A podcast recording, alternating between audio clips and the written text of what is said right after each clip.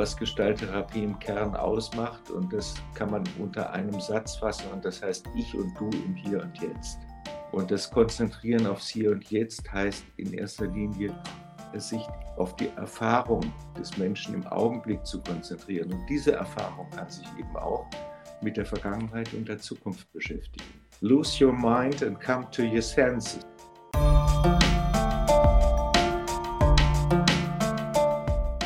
Gestalttherapie, der Podcast. Mit Gesprächen und Übungen, Theorie und Praxis. Gestalttherapie verstehen und erleben von und mit mir, Marion Kampmann. Und mit mir, Thilo Nonne.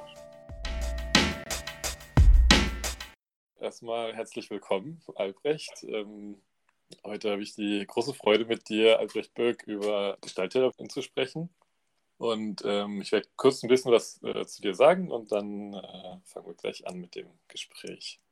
Du bist äh, Gestalttherapeut in eigener Praxis und zwar schon sehr lange. Ähm, schon Anfang der 80er hast du deine Ausbildung gemacht am Gestaltinstitut in Würzburg, dem IGW. Und ja, seitdem als Gestalttherapeut tätig vorher oder auch äh, ein bisschen parallel noch hast du äh, als Soziologe gearbeitet in, in, der Forschung und der Lehre. Und hast da auch ähm, mit Auslandsaufenthalten in Mexiko ähm, Forschung gemacht. Genau, und seit mittlerweile vielen Jahren bist du auch Ausbilder als Gestalttherapeut, also äh, machst Ausbildung am Gestaltinstitut in Hamburg und als Lehrtherapeut und Supervisor tätig und bist in Tübingen, soweit ich das weiß, äh, als Gestalttherapeut tätig mit deiner Praxis. Gibt es irgendwas, was ich gerade vergessen habe oder was du gerne noch ergänzen möchtest? Ja, erstmal ganz herzlichen Dank für die Einladung zu diesem Gespräch. Und äh, ich freue mich hier ein bisschen was über Gestalt erzählen zu können und ich denke, für mich ist es immer leichter, über andere Therapieformen etwas zu erzählen, weil ich da nicht so viel weiß. Bei Gestalttherapie ist immer das Problem, dass ich so mittendrin stecke und dann gar nicht weiß, wo ich anfangen soll. Deswegen bin ich froh, einen Gesprächspartner zu haben, der mich dann immer wieder aufs Gleis bringt, wenn ich irgendwo abschweifen sollte, wo es vielleicht ein bisschen in, in, in den Dickicht geht und ähm, äh, wir dann nicht mehr rausfinden. Also äh, sich in einem Gebiet, was man so gut kennt, zu orientieren, ist nicht einfach. Vor allem, weil die Gestalttherapie ähm, doch eine Methode ist, die ganz viele verschiedene Wurzeln hat und äh, die zu einem Stamm vereinigt, der dann ganz viele Äste auch hat, äh, wo man äh, manchmal nicht weiß, was gehört dazu und was gehört nicht dazu. Und dass es so ist, das macht die Gestalttherapie so lebendig.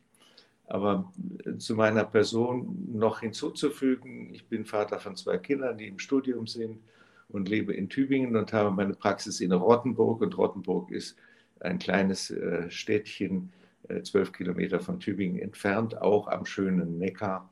Und empfange hier Einzelne und Paare und manchmal auch Gruppen und bilde eben auch aus äh, in Hamburg und in Berlin und in Koblenz und auch beim Symbolon in Nürnberg und mache auch Lehrtherapien und äh, bilde auch Supervisorinnen und Supervisoren aus. Und da ist Gestalt eine der Grundlagen. Und das verbinde ich dann häufig auch mit systemischen Ansätzen. Also ich bin da etwas breiter aufgestellt als nur Gestalttherapie.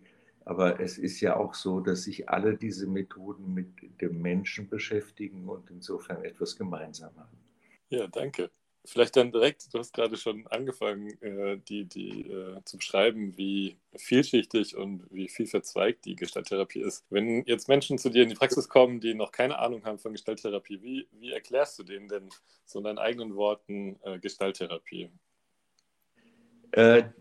Äh, nur wenn sie fragen. Ansonsten mache ich Gestalttherapie mit denen.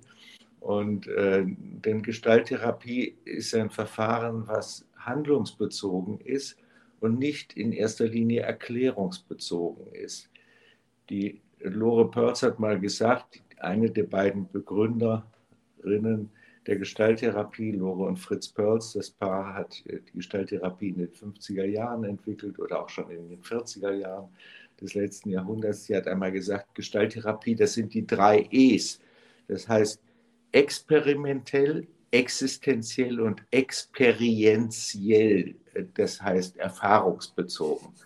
Und äh, insofern äh, geht es nicht darum, jemandem zu erklären, was man da macht, äh, sondern das zu tun, was Gestalttherapie im Kern ausmacht. Und das kann man unter einem Satz fassen. Und das heißt ich und du im Hier und Jetzt. Mhm. Vielleicht diesen Kernsatz auch an den Anfang gestellt. Mhm. Und wenn äh, Personen dann nachfragen, was, was das jetzt bedeutet für die Arbeit, wie, wie würdest du deine Arbeit beschreiben? Ja, also erstmal ist es eine Arbeit, die nicht so ist, dass ich hinter einer Couch sitze, wie das früher in der Psychoanalyse gewesen ist und äh, dem Patienten zuhöre und ihn auffordere, frei zu assoziieren, sondern ich sitze der äh, Klientin oder dem Klient, sagt man in der Gestalttherapie eher, obwohl Patient manchmal zutreffender ist, weil Patient leidender heißt, äh, gegenüber und bin ein Gegenüber. Das heißt, ich bin nicht jemand, der äh, besser weiß, was der andere zu tun hat oder besser sich auskennt in seiner Seele als der andere, sondern ich bin jemand, der begleitet, äh, der vielleicht eine Katalysatorfunktion hat äh, im Gespräch und eben auch dann äh, mit Experimenten, also in der Arbeit mit dem leeren Stuhl oder in der Aufforderung, doch etwas mal deutlicher zu sagen oder äh, im Körper nachzuspüren und Impulse im Körper mal umzusetzen und so weiter. Also da äh, ein Gegenüber im Experimentieren mit sich selber zu sein.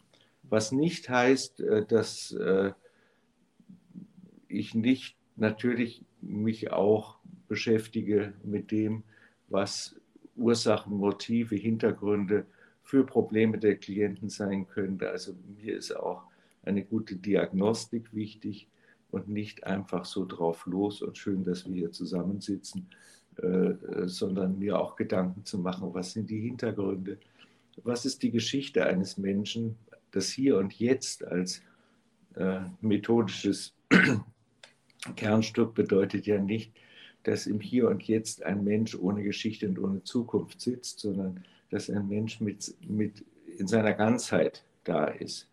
Und das Konzentrieren aufs Hier und Jetzt heißt in erster Linie, sich auf die Erfahrung des Menschen im Augenblick zu konzentrieren. Und diese Erfahrung kann sich eben auch mit der Vergangenheit und der Zukunft beschäftigen. Danke. Wie, wie bist du denn äh, zur Gestalttherapie gekommen? Wie hast du denn die Gestalttherapie kennengelernt? Ja, ich bin äh, sozusagen als Klient zur Gestalttherapie gekommen, denn ich habe, während ich an meiner soziologischen äh, Doktorarbeit gesessen bin, ziemliche Arbeitsstörungen gehabt und bin dann in eine psychologische Beratungsstelle von der Uni gegangen und da war ein junger Psychologe, der gerade im ersten Jahr Gestaltausbildung war am IGW und der hat gesagt, komm doch zu mir in die Gruppe. Und dann war ich in einer Gestaltgruppe und habe da plötzlich Therapie in einer Form erlebt, die mich gepackt hat. Das heißt, da ging es darum, wie erlebst du das? Was machst du gerade? was passiert in dem Moment, äh, wie fühlst du das, was sagt dein Magen dazu und so weiter und so weiter. Also es war, ich war plötzlich gefragt und nicht mit dem Kopf, sondern mit den Sinnen. Ja? Lose your mind and come to your senses ist auch so ein Spruch der Gestalttherapie. Und ich hatte mich vorher sehr lange mit äh, Psychoanalyse beschäftigt. Ich hatte die ganzen Bände von Freud durchgelesen, weil ich das so faszinierend fand. Und ich dachte immer, Theorie hochinteressant, aber wo ist bitte die Praxis? Und äh, da habe ich dann plötzlich eine Praxis erlebt, wo ich dachte, hier tut sich was, hier verändert sich was und das ist auch kompatibel mit dem, was ich von der Psychoanalyse gehört hatte. Also von daher, äh, dass die Psychoanalyse eine der Grundwurzeln der Gestalttherapie ist, das ist nicht zu verleugnen und das ist auch gut so. Du hast gerade schon gesagt, hier tut sich was. Was würdest du sagen, was ist denn der Gewinn, den die Gestalttherapie bringt den Leuten? Der Gewinn, den die Gestalttherapie bringt, ist, dass auf der einen Seite äh, die Bezogenheit in der Therapie im Vordergrund steht, sei es jetzt in der Gruppe, es ist sehr ursprünglich ein Gruppenverfahren mit Einzeltherapie in der Gruppe, äh, wo die anderen immer ein wichtiger Hintergrund und Bezugspunkt sind. Äh, aber auch in der therapeutischen Beziehung selber, dass es wirklich auf den Kontakt ankommt. Also die, die Begegnung ist sozusagen die erste Wirklichkeit. Das ist das eine. Und dann, dass es nicht nur auf das Reflektieren über und das Nachdenken über ankommt, das ist manchmal auch ganz wichtig, aber dass es um das Erleben und das Spüren der Impulse und das Tun geht. Wobei es nicht heißt, äh, tu unreflektiert alles, was dir in den Sinn kommt, sondern spür erstmal, was du willst, spür, was du brauchst. Es gibt so vier Grundfragen, mit denen man eigentlich eine gestalttherapeutische Sitzung gestalten kann. Die erste heißt, was erlebst du gerade, was erfährst du, also auf allen Ebenen, also vom Körper über äh, Bilder, die aufsteigen, bis hin zu Gefühlen, bis hin zu äh, Impulsen. Dann, was brauchst du? Also was sind die Bedürfnisse, die in den Vordergrund kommen? Dann ist die dritte Frage, was tust du? Und die vierte ist ganz gemein, die heißt, was vermeidest du? Das heißt, weil die meisten Menschen, die in Therapie kommen, natürlich in der Regel relativ gut wissen, was sie brauchen und was sie wollen, aber äh, gehemmt sind. Ja? Wobei Hemmungen natürlich auch ganz gut sind. Wenn man eine mörderische Wut hat, ist es sicherlich besser, dass man die hemmen kann, als dass man sie auslebt. Und äh, wie sagte ein amerikanischer Therapeut von mir, if nothing helps, job wood wenn nichts mehr hilft, hack Holz. Also da ist äh, Deflexion, wie man das nennt, also die Ablenkung der Energie vom eigenen, eigentlichen äh, Ziel, eine ganz sinnvolle Geschichte und wärmt nachher auch noch das Zimmer. Ähm, aber diese vier Grundfragen, was erlebst du, äh, was brauchst du, was tust du und was vermeidest du? Äh, damit kann man eigentlich die ganze Gestalttherapie beschreiben und bestreiten weil ähm, sie davon ausgeht, und jetzt wird es ein bisschen theoretisch, dass die Gestalt, die sich bildet, das Interesse ist, was ein Mensch entwickelt, um sein inneres Gleichgewicht wiederherzustellen. Also das eigentliche Motiv für Handlungen, das eigentliche Motiv für Erleben, für Denken und sonst was, äh, ist das Wiederherstellen eines inneren Gleichgewichts, also der Homöostase, wie man wissenschaftlich sagt. Und dieses Wiederherstellen des inneren Gleichgewichts, also das klassische Beispiel, äh, ich habe Hunger, das heißt, dem Körper fehlt Energie, fehlt Nahrung. Ich esse etwas, das Gleichgewicht ist wiederhergestellt. Das heißt, die offene Gestalt, wenn man so will, ist äh, das Essen, ist der Hunger, ist die Befriedigung äh, des Hungergefühls und äh, das kann man jetzt natürlich nur bedingt übertragen auf andere ähm, Handlungs- und Kontaktepisoden. Also man kann zwar sagen, man hat einen Menschen zum Fressen gerne, aber man wird ihn deswegen nicht aufessen, äh, sondern der Kontakt zwischen äh, zwei Menschen ist nicht nur, ich nehme mir von dir und du nimmst dir von mir, äh, sondern das ist natürlich nochmal eine andere äh, Qualität ist es eine andere Art von Bedürfnis, äh, wie das Bedürfnis, sich etwas zu nehmen, damit, also was ich zu trinken, damit der Flüssigkeitshaushalt wieder ausgeglichen ist. Aber im Prinzip äh, geht es darum, welches Interesse, welches Bedürfnis kommt in den Vordergrund, egal aus welchen Gründen. Also entweder dadurch, dass sich im Organismus irgendetwas tut oder von außen irgendein Eindruck kommt, der einen verstört oder sonst wie und äh, dass dann sozusagen im Kontakt mit der Umwelt das in den Vordergrund rückt und das in den Vordergrund tritt, was für dieses, also was in diesem Interesse liegt, was für dieses Interesse wichtig ist. Und äh, also wenn ich äh, auf eine Party gehe und ich suche eine bestimmte Person, dann gucke ich rum, ob ich diese Person finde. Wenn ich auf eine Party gehe und ich habe erstmal ein Loch im Magen, dann gucke ich, wo ist das Buffet. Wenn ich auf eine Party gehe und ich habe Durst äh, oder ich will mir einen hinter die Binde kippen, dann gucke ich, wo ist die Bar. Und wenn ich tanzen will, gucke ich, wo ist die Tanzfläche und wo ist eine äh, nette Person, mit der ich gerne tanzen möchte. Also von daher ist das äh, dahinterliegende Interesse auch entscheidend dafür, welchen Ausschnitt der Umwelt ich wahrnehme und was von dieser Umwelt für mich Vordergrund wird. Und wenn man jetzt einen Menschen, der äh, sagen wir, depressiv gestimmt ist, ja, wenn man den fragt, was ist es, was du erlebst, dann sagt er, weiß nicht. Wenn man ihn fragt, was brauchst du eigentlich, weiß nicht. Das heißt, da ist diese, äh, diese Funktion, dass, äh, ein, dass man in einem guten Kontakt mit sich selbst ist und spürt, äh, was man erlebt, spürt, was man braucht, die ist massiv gestört und muss erst wieder langsam geweckt werden. Also das ist sozusagen eine gemeinsame Suche, auf die man sich mit jemandem begibt. Und da landet man in erster Linie sozusagen an den Vermeidungsmechanismen. Ich sollte, ich darf nicht, ich muss und so weiter. Und diese Vermeidungsmechanismen, da muss man erstmal dahinter gucken, um zu gucken, was sind die eigentlichen Bedürfnisse, was macht diesen Menschen wieder lebendig, ja? was macht aus diesem, äh, wie der Fritz Perls gesagt hat, aus diesem Papiermenschen wieder einen lebendigen Menschen. Denn die Papiermenschen, das sind die, die äh, sozusagen in den sozialen Rollen aufgehen, äh, in die sie reingefunden haben und die sie ausfüllen und die nicht mehr sozusagen von sich aus vital und lebendig sind und natürlich in Abstimmung mit anderen und den Interessen der anderen gucken, was sie wollen, was sie brauchen, was man gemeinsam tun kann, was man gerne macht und so weiter. Also das ist sozusagen das ganze Geheimnis der Gestalttherapie hier, äh, da das wieder freizulegen, was an vitalen Impulsen da ist. Ja, du bist schon voll äh, reingegangen in, äh, ja. in äh, verschiedenste also Teile der, der Gestalttherapie. Vielleicht können wir da an manchen Stellen einfach jetzt nochmal so ein bisschen äh, vertieft. Ja. Äh, zunächst, du hast ja schon so ähm, ein bisschen angedeutet, was so eine Gestalt ist. Ähm, die meisten Menschen, die mir begegnen, die fragen erstmal, wieso eigentlich Gestalttherapie? Hat das was mit Gestalten zu tun? Das ist natürlich die erste Frage. Ähm, und äh, vielleicht magst du mal erklären, was bedeutet eigentlich Gestalt in, in der Gestalttherapie?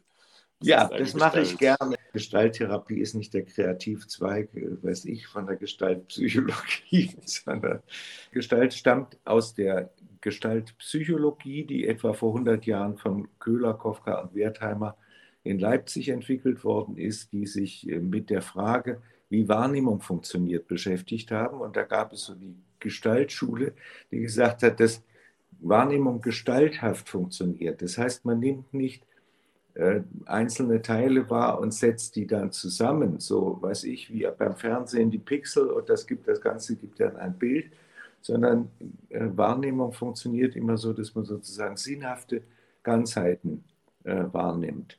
Äh, das ist also diese berühmten Beispiele mit den sogenannten Kippbildern. Das heißt, man sieht mal eine alte Frau und mal eine junge Frau oder man sieht mal einen Kelch und äh, zwei Profile also äh, das heißt, äh, unsere Wahrnehmung funktioniert so, dass wir immer eine sinnhafte Gestalt wahrnehmen und nicht äh, in der Lage sind, sozusagen gleichzeitig zwei Gestalten wahrzunehmen. Das heißt, das ist ein, ein Gesetz, was, und das hat die Gestalttherapie aus der Gestaltpsychologie rausgenommen und gesagt, das funktioniert nicht nur für die Wahrnehmung jetzt äh, die sinnliche Wahrnehmung, sondern es funktioniert auch für ganze Erlebens- und Handlungsprozesse, dass die sozusagen eine sinnhafte Gestalt äh, bilden, wie zum Beispiel das Erleben eines Bedürfnisses und den Wunsch, dieses Bedürfnis zu befriedigen.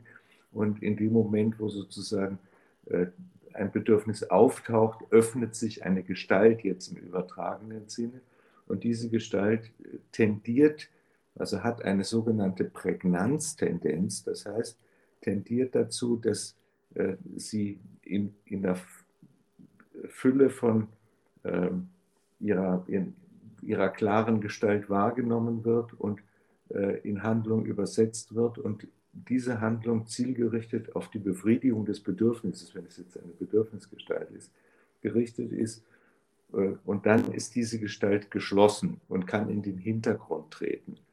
Und äh, wenn so eine Gestalt unterbrochen wird, weil äh, es keine Möglichkeit gibt, dieses Bedürfnis zu befriedigen, weil es keine Möglichkeit gibt, den Prozess abzuschließen, dann bleibt sie immer irgendwo zwischendrin hängen und drängt in unsere Wahrnehmung rein. Also ein Beispiel erzählte mir gestern eine Klientin, die als Ärztin tätig ist, äh, wenn sie den ganzen Tag mit ihren Patienten zu tun hatte und wenn ein Patient sagt, es ist wunderbar gelaufen, die Medikamente haben gewirkt, dann tritt es in den Hintergrund. Aber wenn da ein Problem ist, was nicht lösbar ist, äh, dann schleppt sie das mit nach Hause. Und wenn sie sich abends in den Sessel setzt und denkt, jetzt kann ich endlich entspannen, dann tauchen die ganzen Patienten wieder auf und äh, werden Vordergrund und sie überlegt sich, was kann ich da noch machen. Das ist ein äh, Gesetz, was eine äh, Schülerin von Kurt Lewin, Kurt Lewin war auch einer der ersten Gestaltpsychologen und ersten Gruppendynamiker, könnte man sagen. Und der hat, äh, äh, also diese Schülerin von ihm, die Bluma Zeigarnik, hat festgestellt, wenn Schülern Aufgaben gegeben werden äh, und die Aufgaben gelöst sind, dann verschwinden die aus dem Gedächtnis. Aber wenn diese Aufgaben nicht gelöst werden können, dann bleiben sie im Vordergrund. Und das hat sie also statistisch überprüft. Das ist der sogenannte Zeigarnik-Effekt. Das heißt, dass offene Gestalten Dinge, die nicht abgeschlossen sind, dass die in den Vordergrund kommen. Was für uns als Therapeutinnen und Therapeuten natürlich einen großen Vorteil hat. Wir müssen uns nicht überlegen, welche Probleme hat der Patient, sondern die ganzen offenen Gestalten, die nicht abgeschlossen sind, sei es Gestalten aus der Kindheit, sei es Gestalten von vorgestern, die kommen von selbst in den Vordergrund, wenn ich dem Klienten oder der Klientin nur genügend Zeit lasse und ihn anleite zu spüren, nachzuspüren bei sich selber, was ist gerade im Moment für dich wichtig, was ist gerade im Moment für dich Vordergrund. Ich kann einfach mit dem gehen, was von selbst Vordergrund wird. Mhm. Ich sage immer, die adlige Form des Selbst ist das von selbst. Das heißt, alles, was in der Therapie oder im Leben von selbst passiert, das ist sozusagen das, was äh, den natürlichen Prozess der organismischen Selbstregulation. Genau. Das hängt natürlich damit zusammen, dass die Gestaltpsychologie äh, und die Gestalttherapie auch Anleihen bei der Biologie gemacht hat und äh, dass dort so Begriffe wie organismische Selbstregulation im Organismus-Umweltfeld geboren wurden, die, wenn man es ins Deutsche übersetzt, heißen, eine Person tendiert dazu, in Kontakt mit der Umwelt das zu tun und äh, das von der Umwelt sich zu holen, was sie braucht, um ihre momentanen Bedürfnisse zu befriedigen, um wieder in ein Gleichgewicht mit sich und der Umwelt auch zu kommen. Und das äh, nennt man eben organismische Selbstregulation im Person-Umweltfeld oder im Organismus-Umweltfeld. Und da die Menschen auch Organismen sind, ist das natürlich auch biologisch gemeint. Das heißt, die Gestalttherapie sieht den Menschen jetzt nicht als äh, das geistige Wesen, äh, was sich vom Tier als dem körperlichen Wesen unterscheidet, sondern sieht die Einheit von Körper, Geist und Seele. Gut, das sind natürlich verschiedene Ebenen, aber es ist eine Einheit und äh, der Mensch ist nicht nur äh, ein geistiges Wesen, nicht nur ein seelisches Wesen, sondern eben ein körperlich geistiges und seelisches Wesen. Und diese Ebenen stehen oft in einem sehr engen Zusammenhang. Manchmal auch sehr getrennt voneinander und das ist dann auch wieder ein Problem. Danke. Mir kam vorhin das Beispiel auch, als du von der Gestalt gesprochen hast und vor allem von der offenen Gestalt kam mir so die, den Ohrwurm, den wir alle kennen. Äh, das kam mir als ein, das drängt sich ja auch die ganze Zeit wieder auf, dass äh, wenn wir so einen Ohrwurm haben und dass man irgendein Lied im Kopf hat und äh, ich habe mal irgendwann dazu gelesen, dass, das, dass man Ohrwurm los wird, wenn man das Lied mal ganz hört. Dass es ganz häufig ist, dass wir eben an dem Lied irgendwie nur, ne, weiß nicht, den Refrain zum Beispiel im Kopf haben, aber eigentlich das ganze Lied brauchen, damit wir es endlich abschließen können. Vorhin hattest du ja das Beispiel von ähm, einem depressiven Menschen äh, genannt irgendwie. Ja.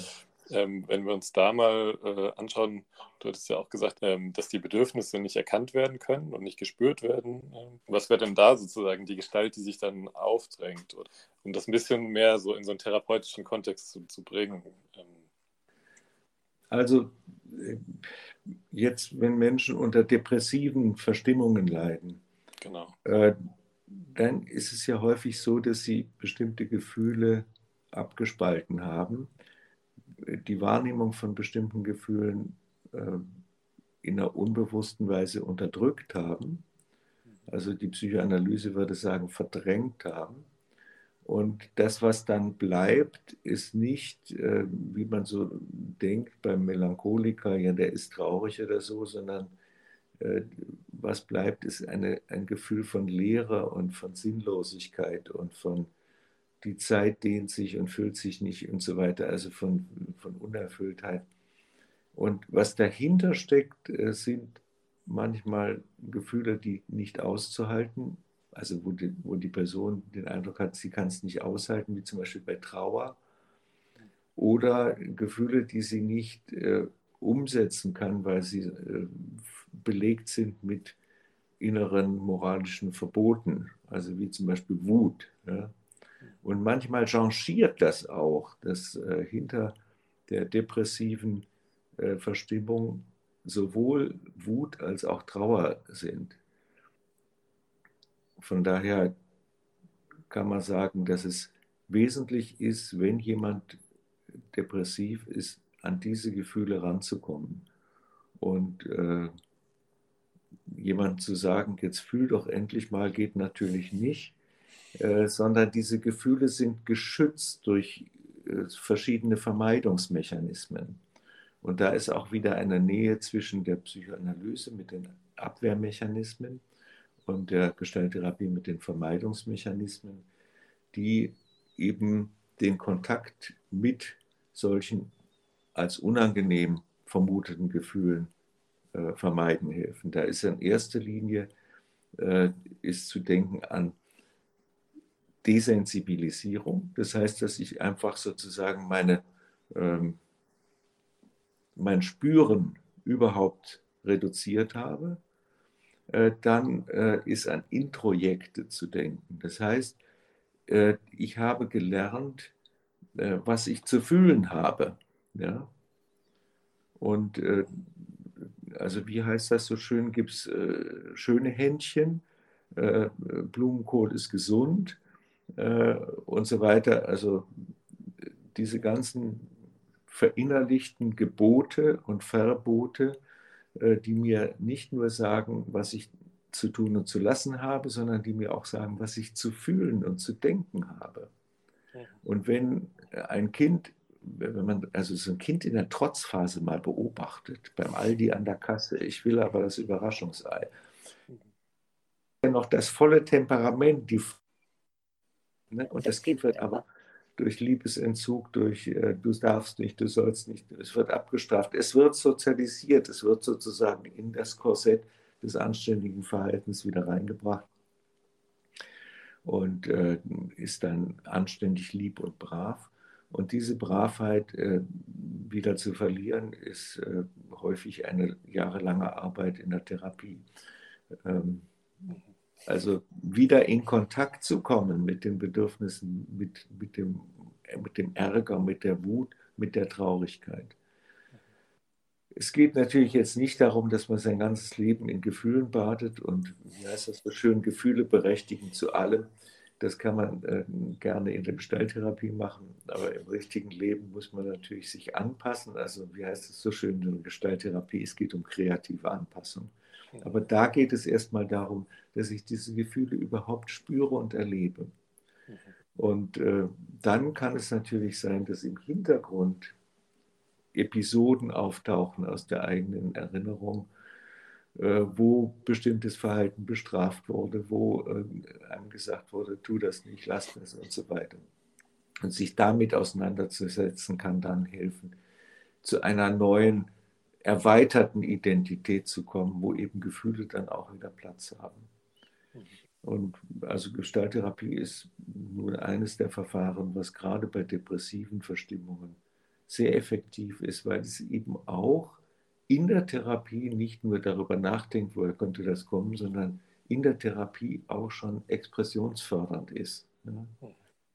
Gefühle unterstützt, Gefühle zulässt dass man mal wirklich äh, heult und äh, sich nicht dafür schämt und äh, das als eine Befreiung empfinden kann und, und so weiter. Mhm. Äh, neben der, der, Gestalt als, als Grundlage hast du jetzt auch schon so ein paar andere Begriffe genannt, wie ähm, Organismus-Umweltfeld und ähm, das äh, Hier und Jetzt ganz am Anfang hast du schon mhm. genannt. Was würdest du denn sagen, was sind denn äh, so die Grundkonzepte oder die Grundpfeiler ähm, der Gestalttherapie? Grundpfeiler du hast jetzt ein paar genannt, die wir vorhin schon besprochen haben, wie Organismus-Umweltfeld. Das heißt, dass der Mensch äh, nie ohne seine äh, Umwelt, seinen Kontext zu verstehen ist, dass äh, da eingebettet ist und dass er manchmal aber das auch vergisst. So, äh, wie heißt das? Der Fisch merkt das Wasser zuletzt.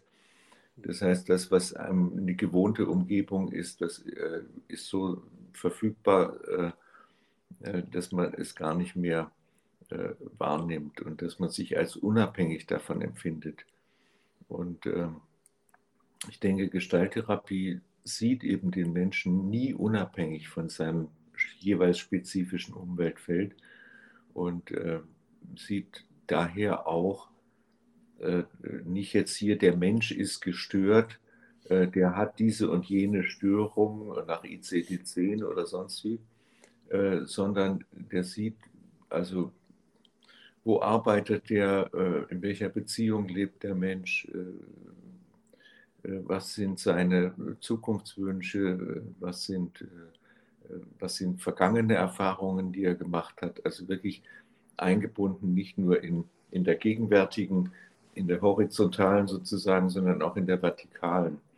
Und eingebunden natürlich auch in sein Wertesystem, in seinen spirituellen Kontext oder in einem religiösen Kontext, in dem sich dieser Mensch versteht.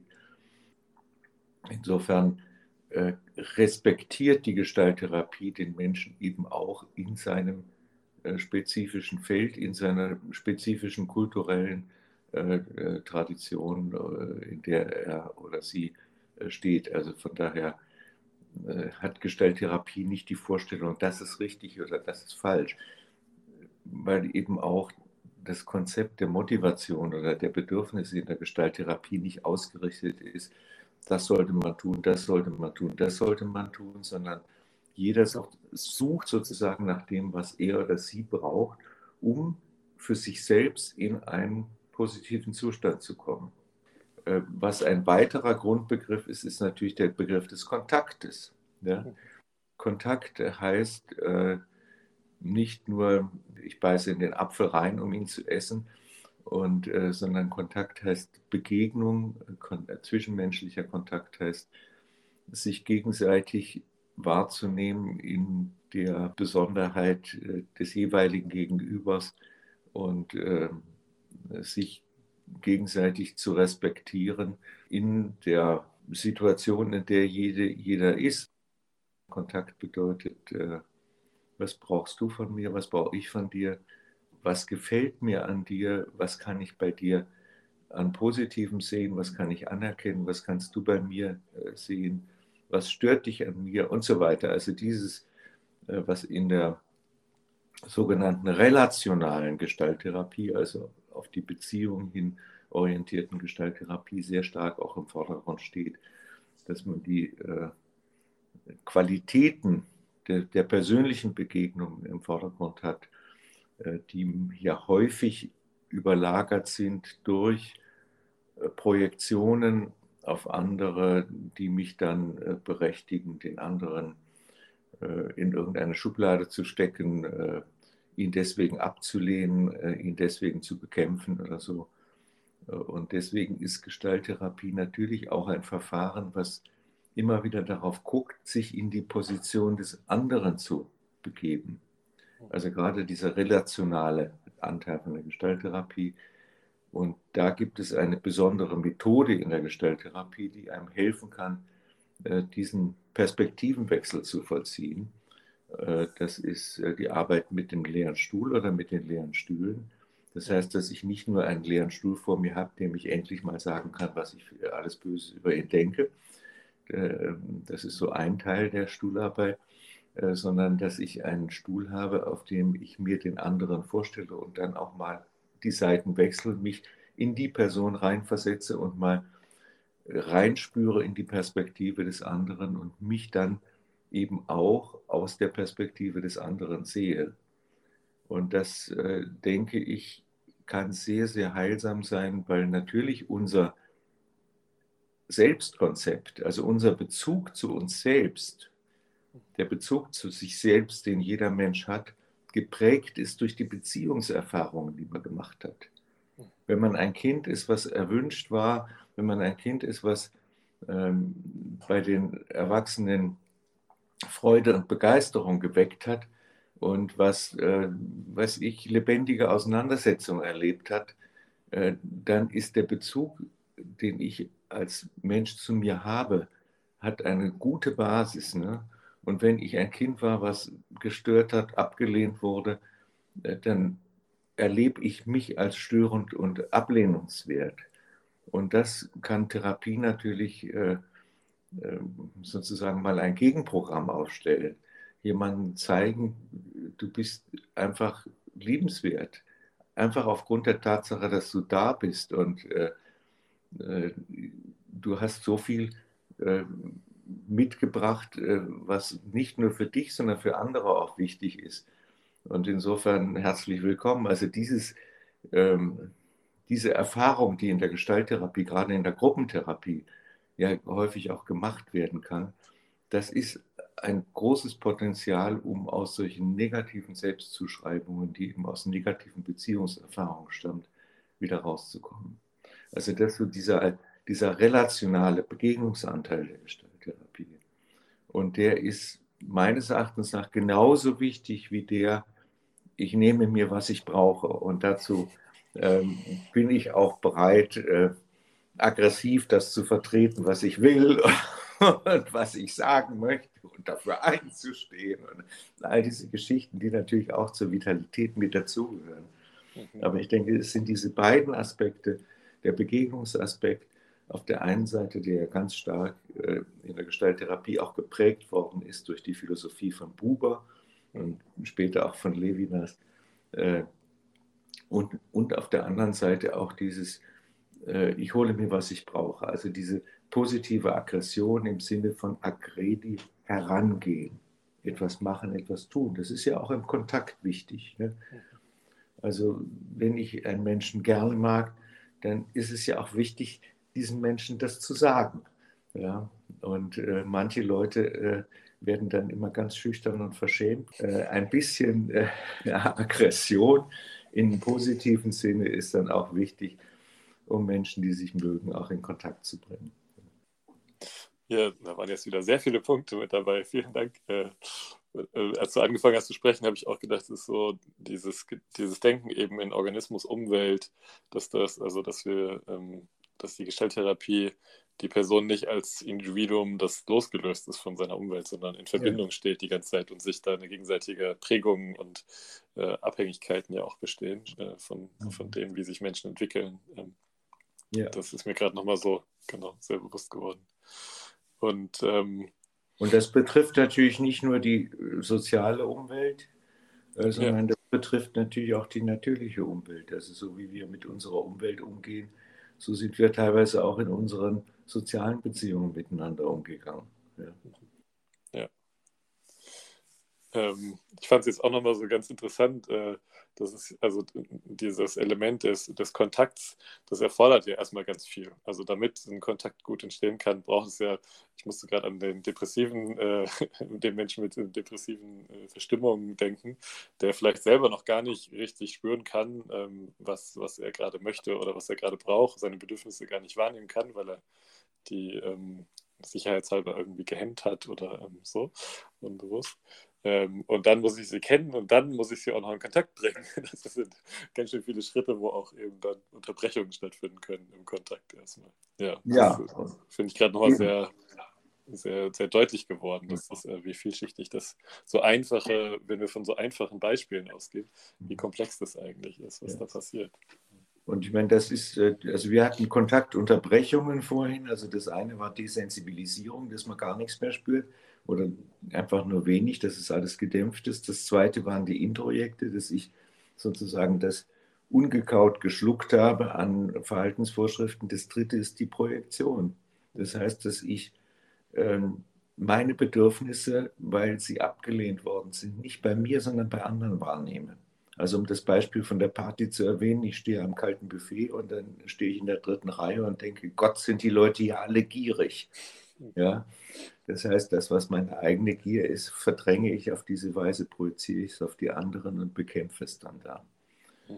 Ähm, Das äh, dritte ist, äh, das vierte ist die Deflexion. Das heißt, dass ich die Energie, die sich aufbaut in, jedem, in jeder Kontaktepisode, in jedem Gestaltprozess, dass ich die nicht zielgerichtet einsetze, sondern irgendwie nebenraus. Also Holzhacken statt äh, gegenüber jemandem aggressiv zu sein, was ja vielleicht auch ganz vernünftig sein kann. Weil diese ganzen Vermeidungsmechanismen haben ja auch eine soziale Funktion. Also die Funktion, sich sozial angepasst zu verhalten. Und bei der Deflexion, also bei der Ablenkung, äh, kann das eine ganz vernünftige Ursache haben, aber oder einen ganz vernünftigen Grund haben, äh, das nicht aus, also diese Energie nicht zielgerichtet einzusetzen, aber es ist eben nicht zielführend. Und wenn ich in der Gestalttherapie merke, dass jemand, das merkt man so, die Ablenkung ist, jemand klopft mit den Fingern, jemand zündet sich eine Zigarette an, statt was zu sagen. Äh, jemand ist irgendwie aus der Achse raus, also sitzt nicht aufrecht. Und wenn ich dann sage, jetzt stellen wir uns mal beide hin und äh, spüren mal den Boden unter den Füßen und spüren mal sozusagen die Aufrichtung und den Atem. Und plötzlich ist wieder eine Energie da. Ja? Und plötzlich ist auch dieses äh, äh Verschwimmen von den Bedürfnissen und Interessen ist weg. Also insofern ist es immer wichtig, wenn solche Vermeidungsmechanismen auftauchen, sie bewusst zu machen und dann aber auch ein Gegenprogramm zu initiieren, wie zum Beispiel Aufrichtung oder äh, mal in den Körper gehen, sich spüren und so weiter. Das äh, fünfte Vermeidungsmechanismus ist die Retroflexion. Das heißt, dass die Energie, die ich eigentlich nach außen äh, richten möchte, dass ich die in die Zurückhaltung stecke und dass ich äh, stattdessen äh, Kopfweh kriege, Verspannungen kriege, äh, weiß ich, mir vor den Kopf schlage. Äh, also das geht ja bis hin zu äh, auf der äh, psychischen Ebene, Selbstabwertung und so weiter. Und eine Form der Retroflexion bezeichnet man auch als Egotismus. Das heißt, bevor ich in Kontakt komme mit der Umwelt, überlege ich, ist es wirklich sinnvoll, das zu machen oder sollte man nicht vielleicht doch lieber nochmal überlegen? Also manchen Menschen würde man das empfehlen, bevor sie den Mund aufmachen, doch mal zu überlegen, was sie sagen äh, und ob sie das wirklich so meinen. Aber wenn das so übertrieben ist, dass es in so eine Grübelei geht, äh, dann ist es auch wichtig, dass man diesen, diesen Zyklus unterbricht und mal guckt, sozusagen statt mir ständig äh, überlegen, ob das richtig ist oder mir ständig Schuldgefühle zu machen, kann ich mal überlegen, worauf bin ich eigentlich ärgerlich. Ja? Also was möchte ich eigentlich sagen, was möchte ich eigentlich loswerden, was stört mich. Ja?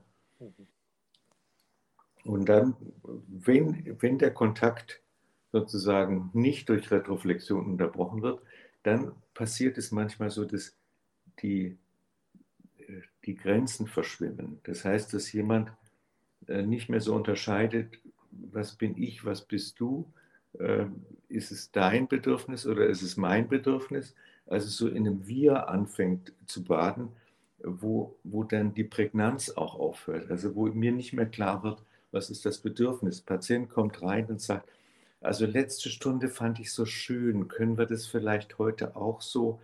Ich weiß nicht, also ich ähm, mag das immer gern, wenn, äh, also was möchten Sie denn gerne? Also ich äh, äh, kann mich da auch ganz anpassen und also nicht mehr sagt, also ich bin hier und ich will das und äh, ich brauche das oder sowas, sondern so eintaucht in eine Konfluenz, die natürlich, also wenn jemand äh, zum Beispiel in der Liebesbeziehung ist, dieses Ineinanderfließen und die Grenzen auflösen, ist natürlich wunderbar. Äh, aber wenn das sozusagen zur Vermeidung von Kontakt eingesetzt wird, also als eine negative Form von Konfluenz, dass unklar ist, was ist meins, was ist deins, dann ist es wichtig, äh, dem Klienten, der Klientin auch mal wieder das Gewahrsein für die eigenen Grenzen, das Gewahrsein für, was ist meins, was ist deins, was, ist, was gehört zu mir, was gehört zu anderen, beizubringen, um wieder wirklich in einen Kontakt zu gehen. Weil Kontakt, äh, sagt die Lore Pölz, das findet an der Grenze statt. Also, und eine Grenze muss ein spürbarer Unterschied zwischen mir und meiner Umgebung sein. wenn da kein Unterschied mehr ist, das ist wie, äh, also wenn man zum Beispiel in der Sauna ist und die Luft ist so warm wie, wie der, die eigene Körpertemperatur, dann hat man den Eindruck, man kann gar nicht mehr richtig atmen, hm. weil man den Unterschied nicht mehr spürt. Also man spürt sich selber nicht mehr im Kontakt. Mit der Grenze, ja. Komme ich auch wieder, fällt mir auch wieder das Organismus-Umwelt, also die, der, der Kontakt ja. zwischen Organismus und Umwelt eigentlich. Genau. Diese Grenze. Aber jetzt waren wir bei den ganzen Vermeidungsmechanismen und äh, auch dem Zugeständnis, dass die natürlich auch eine wesentliche Funktion im Kontakt haben. Dass ich äh, ohne Projektion ja gar nichts wahrnehmen kann. Das heißt, ohne Vorwissen über das, was ich ja sinnlich erfahre, das gar nicht einordnen kann.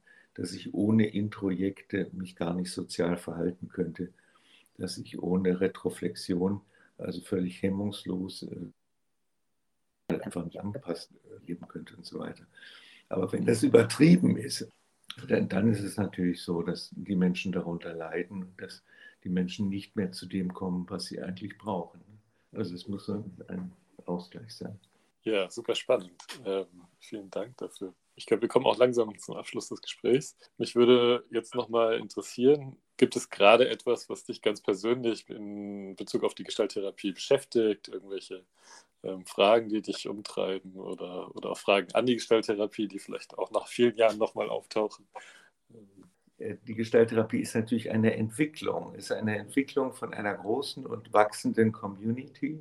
Hm. Also ich war vor äh, zwei Jahren äh, auf dem Forschungsreis in Chile und wir haben festgestellt, dass es Länder gibt, wie zum Beispiel Deutschland, in denen die Gestalttherapie es sehr schwer hat.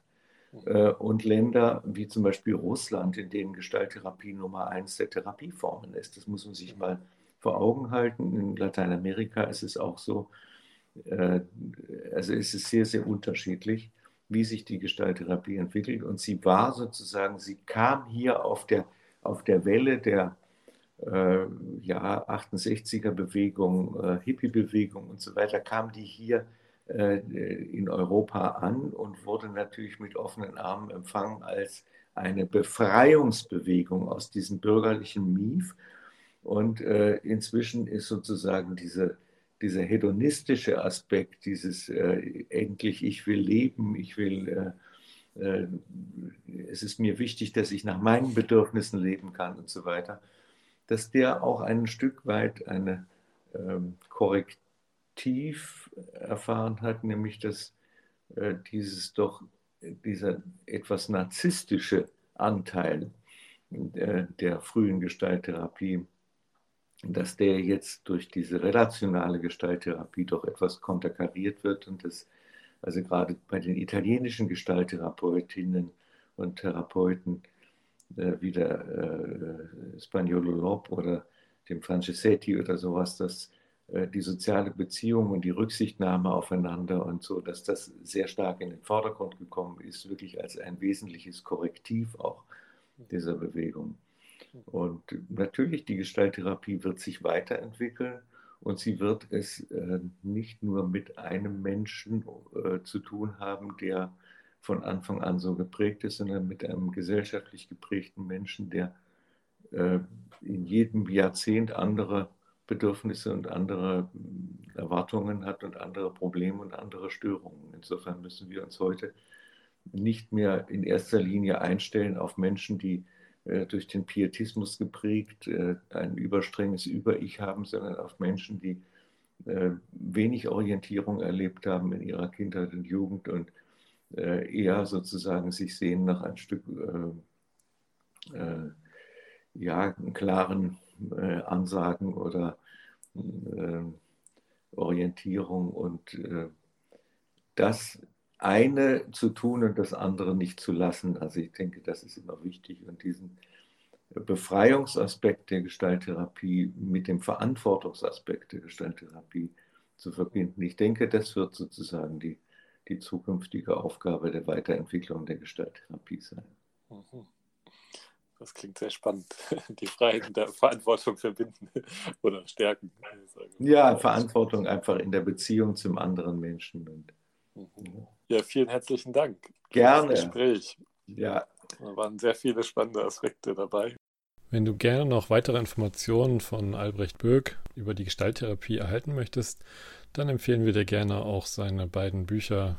Das eine ist Gestalttherapie, eine praxisbezogene Einführung im Psychosozialverlag erschienen. Und das andere ist die dialogische Struktur des Selbst, Perspektiven einer relationalen und emotionsorientierten Gestalttherapie, ebenfalls im Psychosozialverlag erschienen.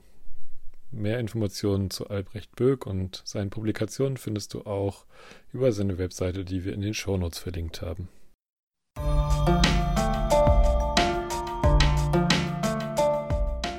Das war Gestalttherapie, der Podcast. Wenn dir die Folge gefallen hat, hinterlass uns eine Bewertung und abonniere unseren Podcast. Bei Fragen und Kommentaren schreib uns gerne an podcast.eichgrund.de. In der Podcast-Beschreibung findest du außerdem Links zu weiteren Informationen. Vielen Dank, dass du uns zugehört hast. Wir freuen uns, wenn du dich genauso für die Gestalttherapie begeisterst wie wir. Bis zum nächsten Mal.